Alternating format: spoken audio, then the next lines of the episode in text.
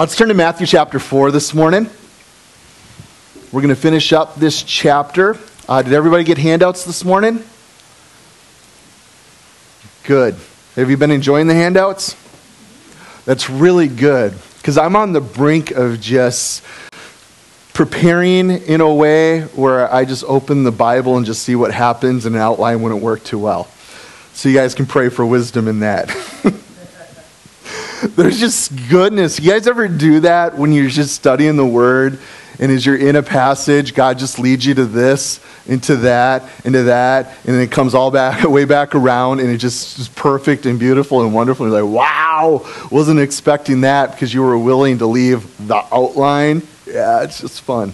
So maybe we'll do that some Sunday soon. Anyways, this morning, um, let's let's backtrack just for a moment. Uh, we started the Go- Gospel of Matthew a few weeks back, and we got to see Jesus come into the world. This was something that was prophesied about. The Savior is going to come, the Messiah is going to do this and that, and the Bible lays it all out. Did you guys see this last week that they found a signet, the prophet of Isaiah, over there in Israel? Is that not stinking cool, dating back to 700 BC? Pretty darn cool, right? Um, anyways, I love Isaiah. It's like reading the New Testament. Why? Because it spoke of all that Jesus was going to come and what was, he was going to do. And Jesus came, he fulfilled, he did. Now he's starting his public ministry, okay? He's there baptized by John the Baptist, and then he's off to the desert right away, as we looked at last week. You guys missed it, we dealt with temptation last week, and we saw what Jesus did in the face of the enemy coming and attacking him. What do you do? Now that he's now fasted 40 days, went through that, he's now uh, calling this morning uh, those who he wants to be those disciples, those guys who are going to be key to bringing the gospel um, into the world. Uh, so that's where we're going to pick up this morning. Um, so before we start reading, I want to ask the question who needs the gospel most? Who needs it most? Those who are well or those who are sick? Those who are righteous are those who are sinners? Those who have the most light or those who are living darkest lives? Look at verse 12 with me here in Matthew chapter 4. Now, when Jesus heard that John had been put in prison, this is John the Baptist, he departed for Galilee. And leaving Nazareth, he came and he dwelt in, in Capernaum, which is by the sea in the land of Zebulun and Naphtali. And it happened that it might be fulfilled, which was spoken by Isaiah the prophet. Here's Isaiah. Okay, he said, The land of Zebulun and the land of Naphtali, by the way of the sea beyond the Jordan, Galilee of the Gentiles. The people who sat in darkness, they have seen a great light. And upon those who sat in the region of the shadow of death, light has dawned. Isn't that a beautiful prophecy? Yeah, Jesus fulfilled it. Verse 17. Don't you guys think it's so cool? Anyways, here we go. We're sidetracking already. But Matthew, okay, he got he got this prophecy. And he saw that, hey, where Isaiah's laying this out for us, this is what it's talking about. This is Jesus, this light, the Son of God, the light of the world. He has come. It's so cool that, anyways, I love that. Verse 17 From that time, Jesus began to preach. And what did he say? He was preaching, repent. The kingdom of God or the kingdom of heaven is at hand. Why is the kingdom of heaven at hand? Because the king of heaven is at hand. Okay, you guys understand? The kingdom of God, the kingdom of heaven is where the king is. Well, the king is here. He's at hand, right? So that's the gospel message. That is what he was preaching. Now, for you and I who know the gospels and know the gospels well, we can insert here between verses 11 and 12, where we're picking it up this morning, the gospel of John, chapters 1 to 4 would fit in this time period. I don't know if you guys have ever caught it, but John is quite a bit different than the other first three gospels we find in the New Testament. Okay? There's some overlap, but there's a lot of unique stories, miracles, okay, uh, that were told in his account. So go back and check out those chapters this week. It'll fill in a little bit more chronologically what was going on in the life of our Savior. Now, catch that they went to Galilee, okay, Galuth in the Aramaic, which actually means captivity. It's about 40 miles wide, 70 miles long, 204 villages, about 1,500 people on average per village, uh, about 3 million total in that region. Uh, this uh, northern region there was known as the region of death. That's what it was referred to. Galilee, the, the region of death. Um, in 721 BC, okay, guys think about this 721 years, okay, before the common era. No, it's not the common era, okay? It's before Jesus Christ. You guys understand? Don't you guys hate that they've done? I'm going sidetrack again. Anyways, don't you hate that they've done that? They're teaching our kids, like all of history hinges on, hinges on Jesus Christ. There was nothing common about that era. The God of all creation crashed into his own creation. That's not a common event. That's not normal. So knock it off. Anyways, 721 BC, the Syrians, catch this, they conquered 10 of Israel's tribes. And then they brought them into captivity and they settled them in Syria. They brought, um, they brought with them then a very large mix of Assyrians and Babylonians um, of that day in the population. They were all mixed together there in Samaria, northern Israel. And these new settlers spoke Aramaic, okay? Uh, they worshiped their own gods. They had their own customs that were practiced regularly. But it was cool because they accepted the God of Israel because the God of Israel was the God of the land. So they had all this stuff mixed together. Okay?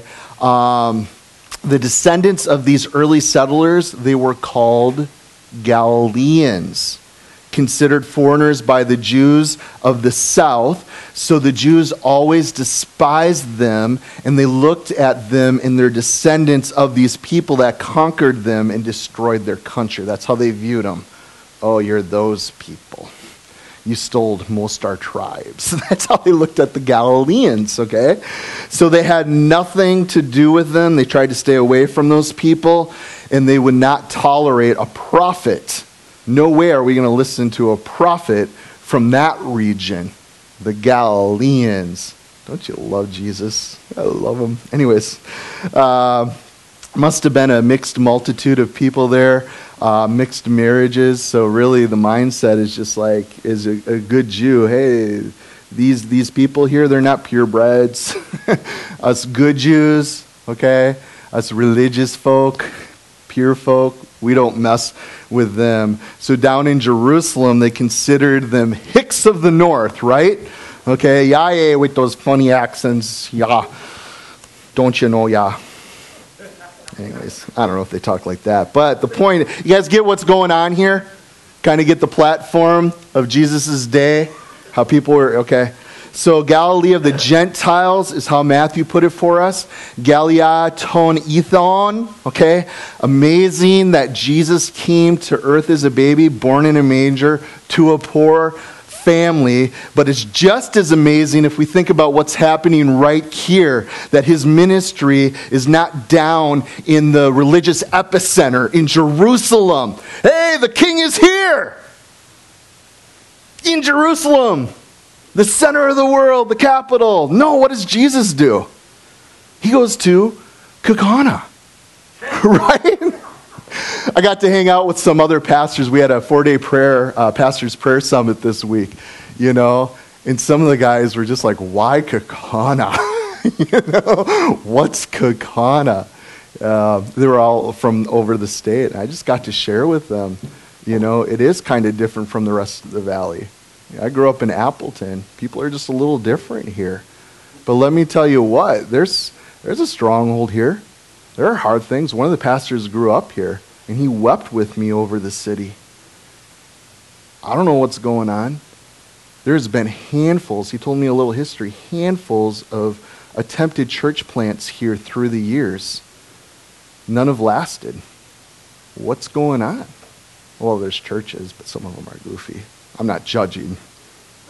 Just listen to what they say. You can judge for yourself. Anyways, um, but the point is, we have Jesus. This is his heart.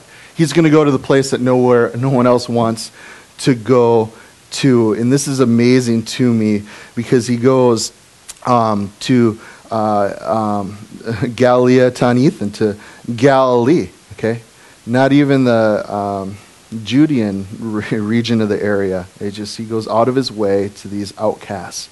Now let's look at Capernaum for a second. Jesus set up headquarters here. Okay. Um, he probably had a nice beach house or something right there, right? right. Um, look at verse 13. Um, in leaving Nazareth, he came and he dwelt in Capernaum, which is by the sea, the regions of Zebulun and Naphtali. Now, again, I mentioned Isaiah prophesied that again. That's in Isaiah 9, and you guys right away, Isaiah 9. Oh, that's a good chapter in Isaiah. You know, that talks about the birth of, unto us a son is given. You know, I, I hear that during Christmas all the time. Well, the whole chapter is really cool, and it's all about Jesus. The First cup, couple verses are specifically prophesying this that a light would come to this region, and Matthew saw this movement of Jesus to Capernaum actually fulfilling this prophecy. It's so cool to think about that. So, this region here was the area settled by the tribes of Zebulun and Naphtali after the conquest in Joshua's time. Now, verses 15 and 16, the land of Zebulun, the land of Naphtali, road to the sea over the Jordan, the Galilee, crossroads for the nations. People sitting out their lives, really, they're just in the dark, is what it's telling us. They're just in the dark. And they saw this huge light sitting in that dark, dark country of death, and they watched the sun come up. How cool. Sat in darkness, verse 16. It's interesting that Isaiah wrote about people who walked in darkness, but in the time Matthew wrote, they were sitting in darkness. Kind of makes me think of Psalm 1, doesn't it? Okay? So think about the Titanic with me for a second. It's going down. How strange a thought it would be like, hey, no one's in the pool hall. Let's go play, play some free pool. That's how I feel the world is today, guys. They're sinking. They're going down and they don't have a clue. They're just playing games. They don't know what's really going on. They're not realizing what's really happening. Their boat is sinking. They're walking in darkness. They're sitting in darkness. So, dark to light, from death to the dawning of a new day. I want you guys to flip to Acts chapter 26 with me. Jesus explained this in more detail to the Apostle Paul in Acts 26 here.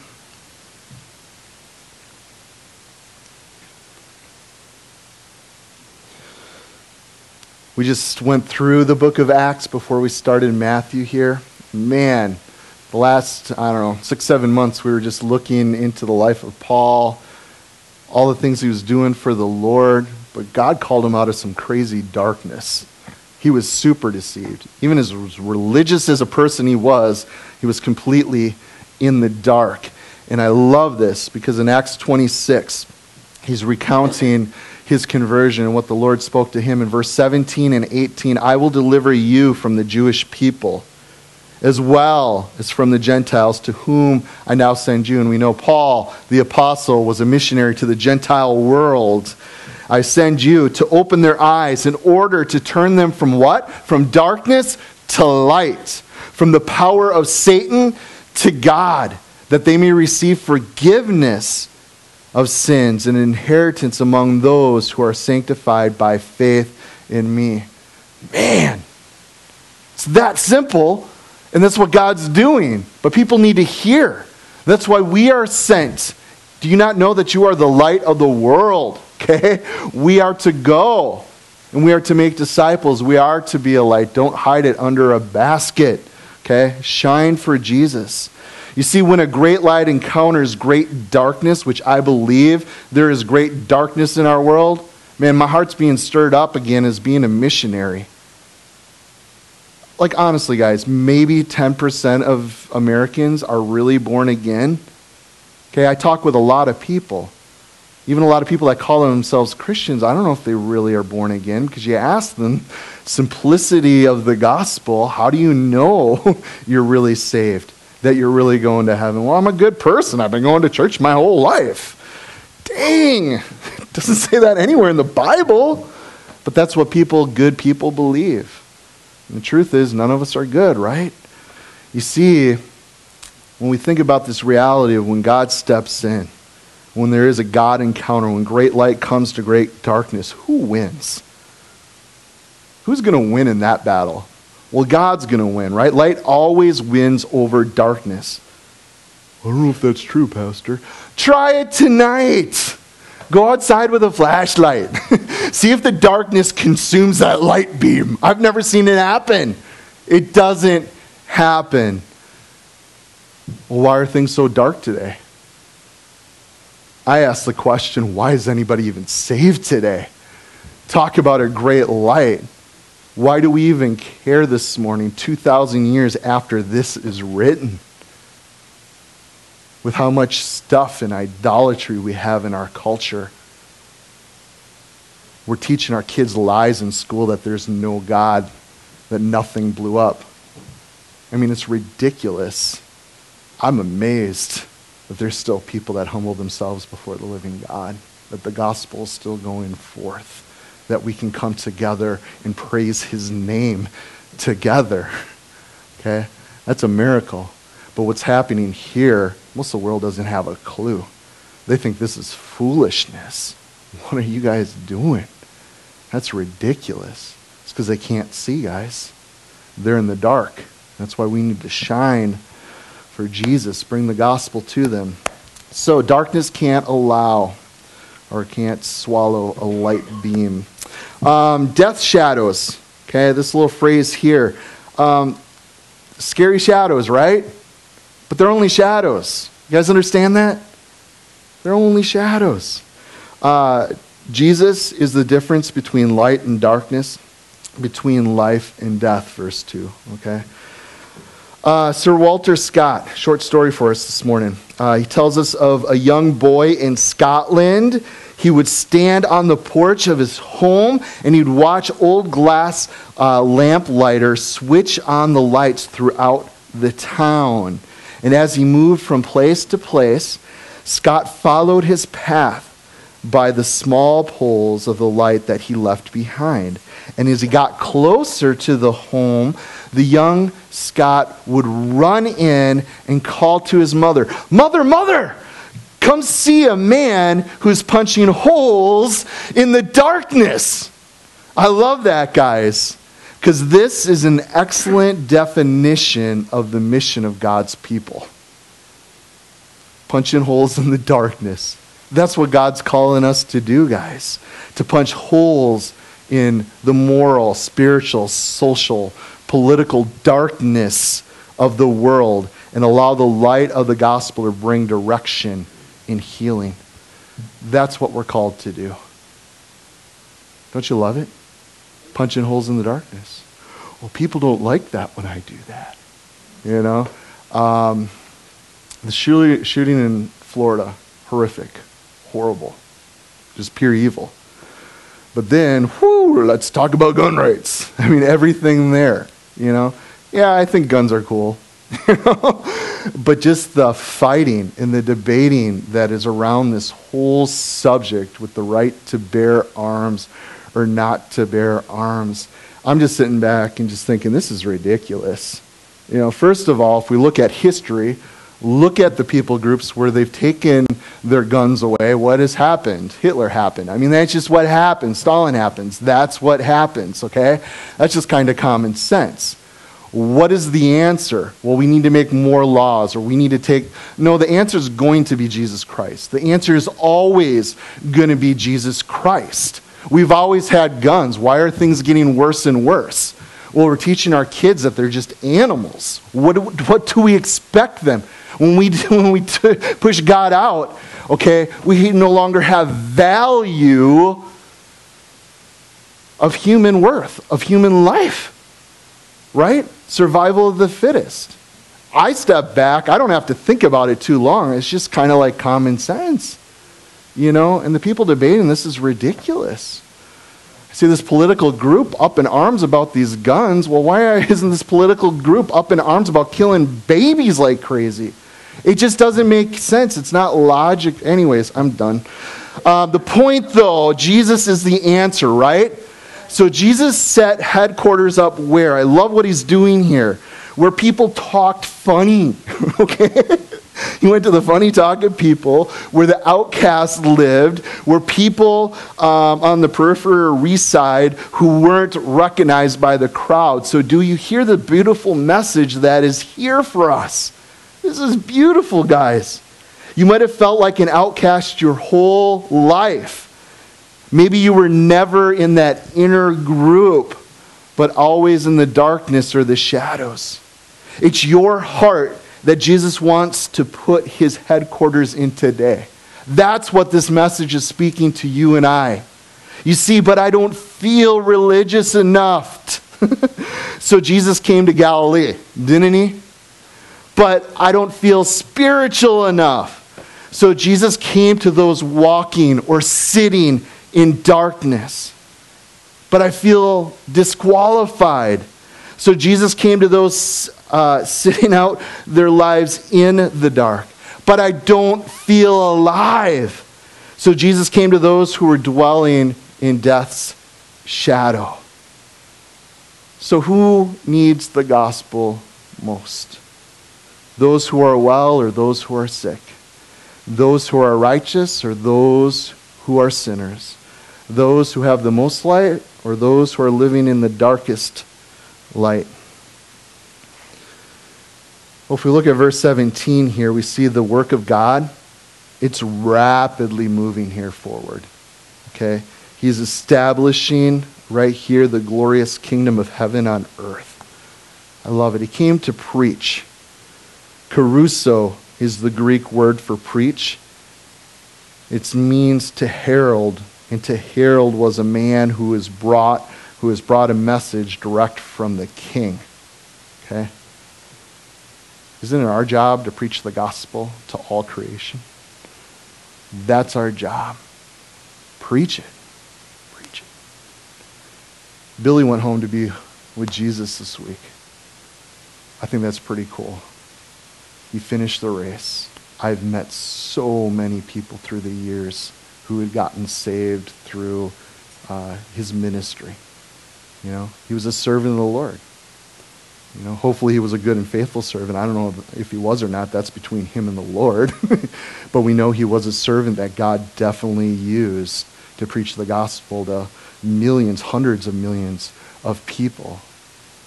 You know, what an example and something, I don't know if you've ever read on the life of Billy. I love hearing stories of him.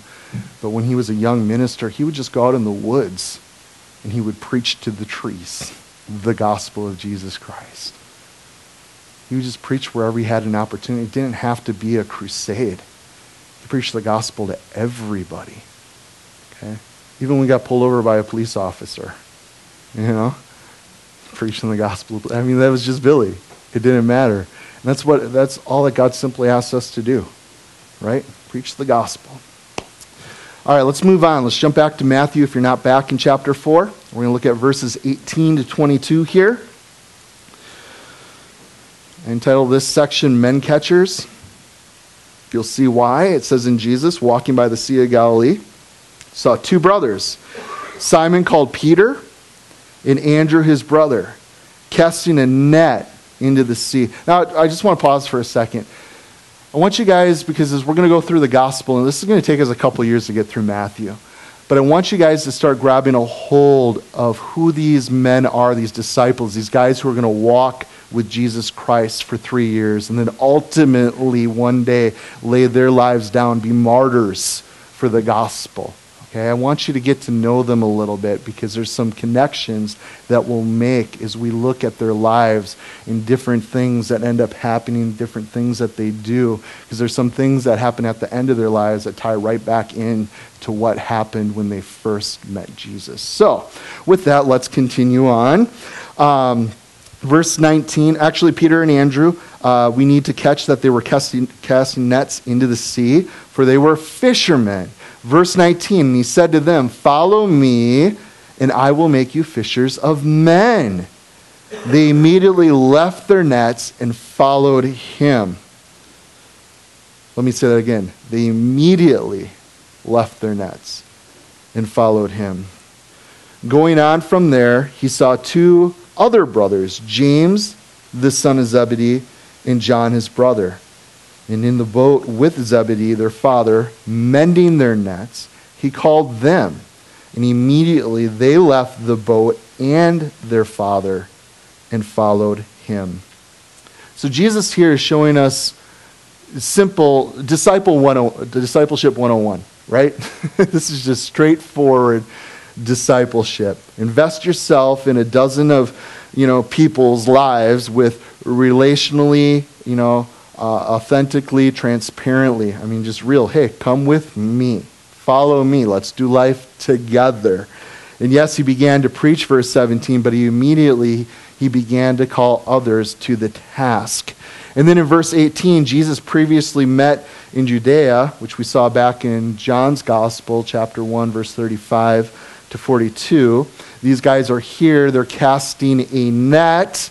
So a net is thrown over the shoulders and it's spread out into a circle as it falls upon the water, and then it has little weights on the end that carry it down, and they draw the rope around on its edges to catch the fish.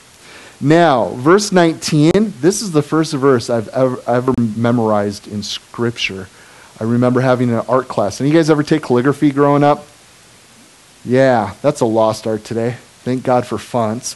Um, anyways, I loved calligraphy class, and I remember uh, that for one of my finals, I actually did this Follow me, and I will make you fishers of men. Okay, that was just one of those verses that were uh, that God had put in my heart as a young man. But the thing here, and the key is to follow Him. Great if we're going to share the gospel and win people to Christ, but it starts with following Him. Do you guys understand that? Follow Him and then you'll be catchers of men. That's how it works. Okay? Um, let's turn to Mark's gospel real quick. This is where we're going to do a little rabbit trail real quick. Because this is something that the Lord, uh, for almost a year now, He keeps bringing me back to this passage personally in ministry. Well, that's great for you, Pastor you should get what you're doing in ministry. No, we're all called to ministry, and I believe this is the key to ministry, and it really ties into what we're at here in Matthew this morning. Uh, look at verse 13 of Mark 13. And he went up on the mountain, he called to him those he himself wanted, and they came to him. Then he appointed the twelve that, did you guys catch it? They might go out and preach and have power to heal sickness, to cast out demons. No, what did he call them to first? That they might be with him. And then go out and preach and do the ministry. You guys catch that? He calls us to him to what? To be with him. And I thoroughly believe that any effectiveness in our ministry is going to come out of intimacy with God. When we are close to him, abiding in Him, pressing into Him, just being with Him, there's going to be a natural overflow in our lives of ministry. You might be thinking, hey, why isn't God using me? Why isn't ministry happening? I have to, I got to ask yourself, is there intimacy with the Lord?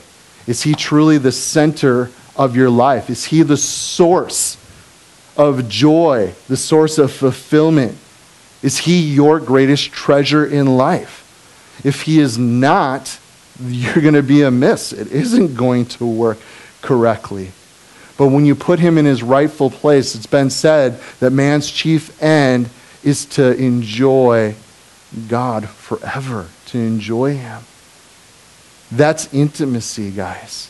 It's being with Him, being close to Him, learning of Him, doing life with Him. And when we do those things, there is that natural overflow. Tozer said this We are called to an everlasting preoccupation with God. That's the primary thing for you and I, brother and sister. What are we occupied with? Well, I'm in school. Well, I got a family. I got young kids. I got a husband. I got this. I got that. This job assignment. I got to travel here. Vacations coming up. What are we preoccupied with, guys? It has to be Jesus. He needs to be number one. And I believe it's that intimacy. I forget which one it was. David, you might know. Um, there was a, they're coming out with gospel movies lately. There was one that was in the theater a little over a year ago, I think. And I remember watching this movie, and it had Jesus and it had his followers, the disciples, the men who walked with him for three years, okay, did life with him, did ministry with him, learned from him. And after he died and he rose again, these guys were going out, they were being persecuted. And I'm sitting here and I'm thinking, oh man, this is so Christian cheesy movie because these disciples, they're like over the top, giddy and silly about Jesus, like hippies, you know? And the Holy Spirit, as I was having those thoughts, was just like, that's what it's like when you're in love with me. Nothing else matters ministry doesn't have to be serious. You're just loving me, and there's just an overflow. And yeah, you're going to be really excited and happy about sharing me with others. So I guess there is something to Christian cheese. I don't know. Um, anyways, fishermen, let's go back to that. Follow me hope you guys circle that in your Bible. Um, normally, uh, during this time, uh, disciples, there were a lot of disciples, but they would actually choose, hey, I want this man as a teacher or this rabbi. They would go and choose. But here, Jesus is going backwards, isn't he? He's actually going and saying, hey, you, you're going to be my disciple. You, you follow me. So this was a call of constant companionship with Jesus. Here, we would have a new twist on teaching others to evangelize. Instead of classes or courses, methods, and techniques, uh, read a book, attend a seminar, simply it was just say, have someone follow you and watch. Okay? just hang out. This is how it's done. Um, so Jesus said, Hang around me, and I'll make you fishers of men. The Apostle Paul said, Imitate me as I imitate Christ, or follow me as I follow Christ. Can that be said of us? Can that be said of us? You know? I would hope that if you came into my life, that, hey, Pastor Landon, well, Pastor Landon's life is actually the same when he's not up here teaching the Word of God. he really does love Jesus. He really does share Jesus with other people, not just in front of people who are already Christians, you know? It's one of those things, guys. We're called to make disciples. And I think the biggest thing is just doing life. It's relational. We need that. So, fishers of men, it was not a new term. For centuries, Greek and Roman philosophers has used it to describe the work of a man who seeks to catch others by teaching or by persuasion. So this is only one of many pictures of evangelism. We have the shepherds, sheep, right? Uh, workers in the harvest. It goes on like that. But yet, he was speaking to who? Four fishermen. Possibly eight or seven of the twelve were fishermen. Um, or had been. Augustine said this Fisherman Peter did not lay aside his nets, but changed them. I like that. So, why would Jesus pick over 50% of his team to be of the fisherman trade? Is it, have you guys ever thought about that? It's here. Who would you pick? If you're going to win the world to Jesus Christ, who would you pick on your team, your squad? What 12? Well, Bill Gates, because then we'd be rich and we could have a lot of money to fund all our ministry efforts, right? And then we'd have to have some killer music. I was talking with Tony yesterday about Jeremy Camp. We could put Jeremy Camp on our squad. He's an awesome worship leader. You guys, wouldn't that be our mindset, our thinking? But Jesus goes to where? Galilee, to these outcasts, calling these fishermen. Well, they were busy people, either fishing, catching fish, or preparing, mending their nets. They were courageous and they were patient people. You think about some guys in the Bible. Saul was looking for his father's donkeys. We have David. He was what? Keeping his father's sheep. The shepherds were guarding their flocks. Amos was farming in Tekoa. Matthew was working as a tax collector. Moses was tending his father in law's flock. Gideon was threshing wheat. Isn't cool? God can take anybody, any man, woman. Hey, it's going to take you. I'm nobody. Great. That's who I use. Look at uh, verse 20 here. They immediately left their nets. Let no net entangle those whom Jesus calls to follow him. They came immediately. They came at all cost. They came with no question. They came to follow the leader. And they came without stipulation or reserve. So following Jesus means leaving some things behind. The Samaritan woman left her pitcher Matthew left his tax table. Blind Bartimaeus left the cloak to follow Jesus. So our prayer should be Lord, help me to be this faithful and unhesitantly follow you as long as I live. No nets to detain me. Spurgeon said this These would be the briars upon which he would graft the roses of his grace. I love that. Some of you guys might feel a little prickly in life. I'm good for nothing. Okay? well, God can make you beautiful. Isn't that what he does? Right?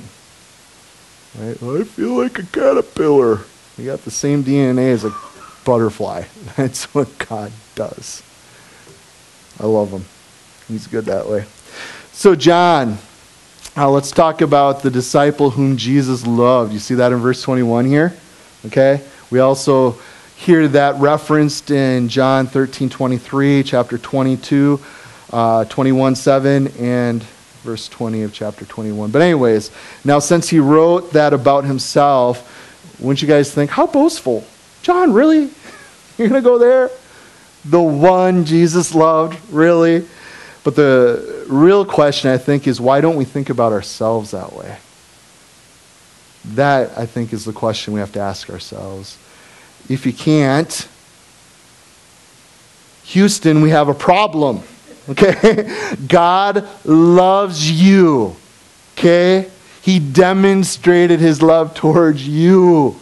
And while yet you were a sinner, he died for you, okay? He was crucified upon the cross. His arms are wide open. He says, I love you. Okay? If you don't believe it, look to the cross. Look at what he's done for you. Let's look at verse 22. Zebedee. Okay, do any of you guys know a Zebedee? I think you do? Yes! I think it's the coolest name. I'm like, why aren't there little Zebedees running around? And he's a pretty cool dude in Scripture. Good for her. That's awesome. So Matthew specifically highlights that James and John, they left not only their fishing, but also their father to begin following Jesus.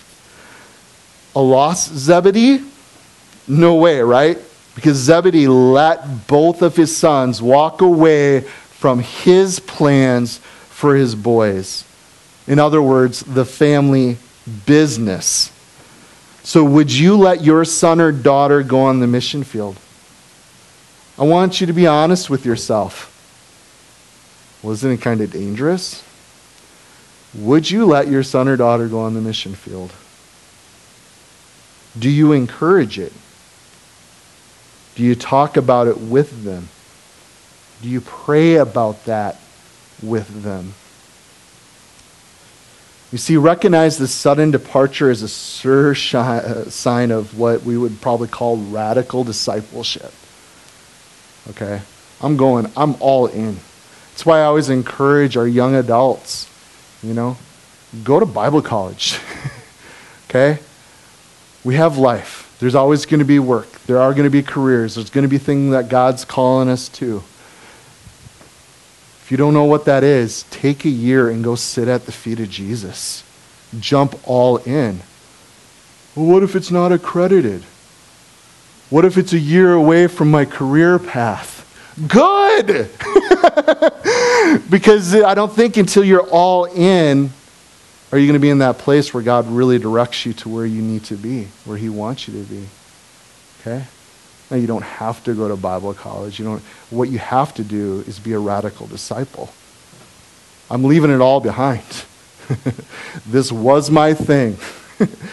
I'm all in for you. What I see in the church today is people just add Jesus to what they already have. It's not an allegiance. It's I'm just adding you to what I'm up to, God. Because I want some fire insurance. I'd love to go to heaven one day.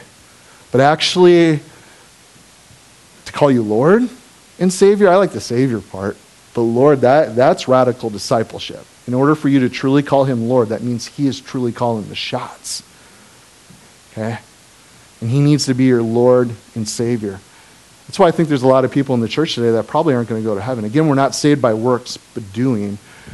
But you truly are a follower of Jesus. That's how you're saved. Okay? You truly believe. Because even demons believe Jesus is the Christ, the Savior of the world, God. They understand that. Great. Demons believe. And there's a lot of religious people that believe.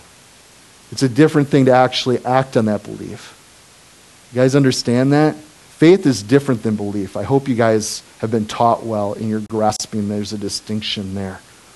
Because we can believe, but to actually trust, actually obey, I'm in, I'm going to follow. I am your disciple, Jesus. That's a whole other thing. And that's what God's calling us to, brothers and sisters. And I'm hoping that I can encourage you guys, teach you guys well, that you're able to grow in that, that you can follow Jesus closer. My conviction is I only can lead people as far as I've gone. And that's my conviction. I feel like the greatest thing I can do to be a gift to you, my church family, to be a gift to my wife, to my children, is my own personal holiness. That only comes from being close to Jesus. The closer I get to Jesus, that's the thing that's needed for all of us, guys. Because whether we like it or not, we're all called to be salt and light. We are all called to follow Him, to preach the gospel. And how does that look, guys? Because a lot of what people are learning and seeing, what they're hearing from us, it's not just the words we say about Jesus, they're watching our lives. Does it line up? Is Jesus a priority in their life? Can they actually see that? Or do they see, well, it's all these other things and Jesus is just added to that person's life? That's what I see. Or are they able to see Jesus is everything and all those other things are added? That's what they should be able to see. Amen? Amen. If you're convicted by that, good. Because um, I love you. Let's move on. Let's wrap this up this morning. Let's look at teaching, preaching, and healing, verse 23. And Jesus went about all Galilee, teaching in their synagogues, preaching the gospel of the kingdom, and healing all kinds of sickness and all kinds of disease among the people. Then his fame went out throughout all Syria, and they brought to him all sick people who were afflicted uh, with various diseases and torments, and those who were demon possessed, epileptics and paralytics, and he healed them. Great multitudes followed him from Galilee, from uh, Decapolis, Jerusalem, Judea, and beyond the Jordan. So, if you look at verse 23, this is kind of like a summary statement of Jesus' public ministry here.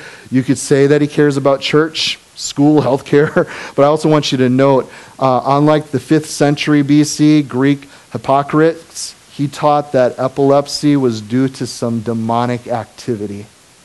And we still have that going on in the church today. You're sick because you don't have enough faith. Or demons, they're messing with you, and that's why you have this or. I love that Matthew here distinguishes the two. I'm thankful for that. About a hundred mile perimeter here, Jesus' providence here was his parish and his interest. I want you guys to catch what Jesus' interest was. It was man's mind. Okay? He went teaching in man's heart, preaching in man's body, healing. So, teaching in their synagogues, preaching the gospel of the kingdom of God. There's a difference between teaching and preaching. Okay? One is the emphasis and the manner, not the content. Okay? That's preaching. Um, preaching is the uncompromising uh, proclamation of certainties, where teaching is the explanation of the meaning and the significance of them. So, you guys see how they're different there? Um, as you guys know, I like to do both. Okay? I think that's healthy because God has given to the church preachers and teachers. Okay? Some of you guys are preachers. We need you. Some of you guys are teachers. Okay? Application doesn't come that easy, but hey, I know the word, I know what it says, you know. It all works together. Now, the healing, Jesus' ability to heal those with all different kinds of diseases really demonstrates to you and I the authentic power over the damage done by the fall of man. So his authority over demons uh, and those that were demon possessed really shows that he has uh, authentic power over all creation. Okay? I think it's so cool that these things were going on. So our Lord's main ministry was teaching and preaching, but his compassion moved him to minister to the physical needs of the people. That's what should be happening in our lives. Do you care about your neighbor who can't even come out of their own home anymore because something has befallen them, some hardship, some disease. Do you care? You see how tragic that most of the people who followed him wanted his services but not his salvation, the gifts, but not the giver. Let's pray.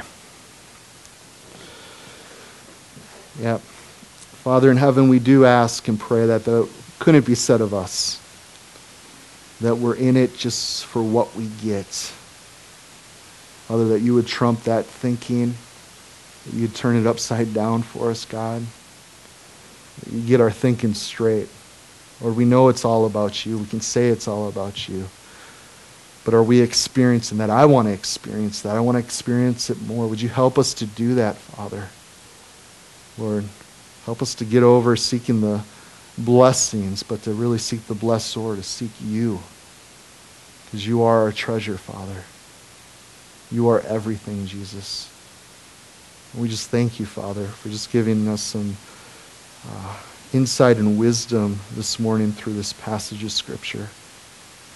We want to be all in. Father, help us to count the cost. If we've deceived ourselves in our heart and we think we're all good and we got it all together, and if we are amiss, if we are going astray, would you please, in your kindness, Holy Spirit, just reveal that to us, Lord? We want to be in step with you. Father, walking with you closely, following you wherever you may lead. Why? Because it brings you glory. Because it's what you've asked us to do. It's because you are worthy, Jesus. And it's in your name we pray. Amen. Amen.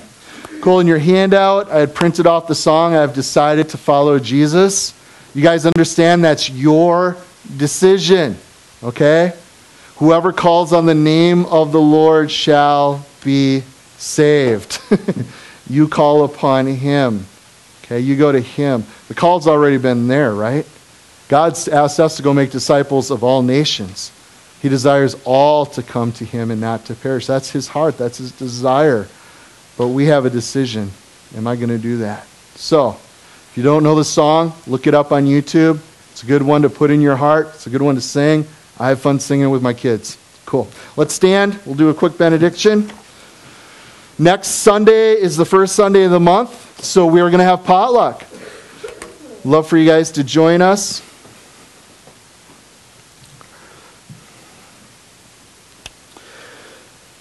Lord bless you guys and keep you. The Lord make his face to shine upon you and to be gracious to you.